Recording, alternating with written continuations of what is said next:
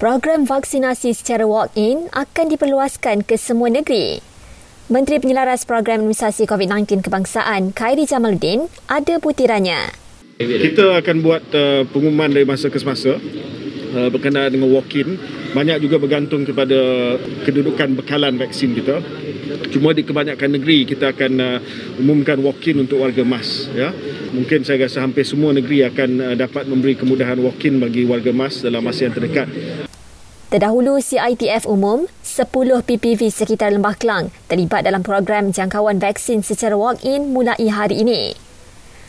Dalam pada itu, Khairi Jamaluddin optimis 50% penduduk berumur 18 tahun ke atas dijangka akan melengkapkan dua dos vaksin menjelang hujung bulan ini. Sasaran itu katanya mampu dicapai susulan kadar vaksinasi yang tinggi selain 29% penduduk dewasa sudah lengkap dua dos vaksin setakat ini. Kluster industri dan komuniti antara penyumbang peningkatan kes COVID-19 di Johor.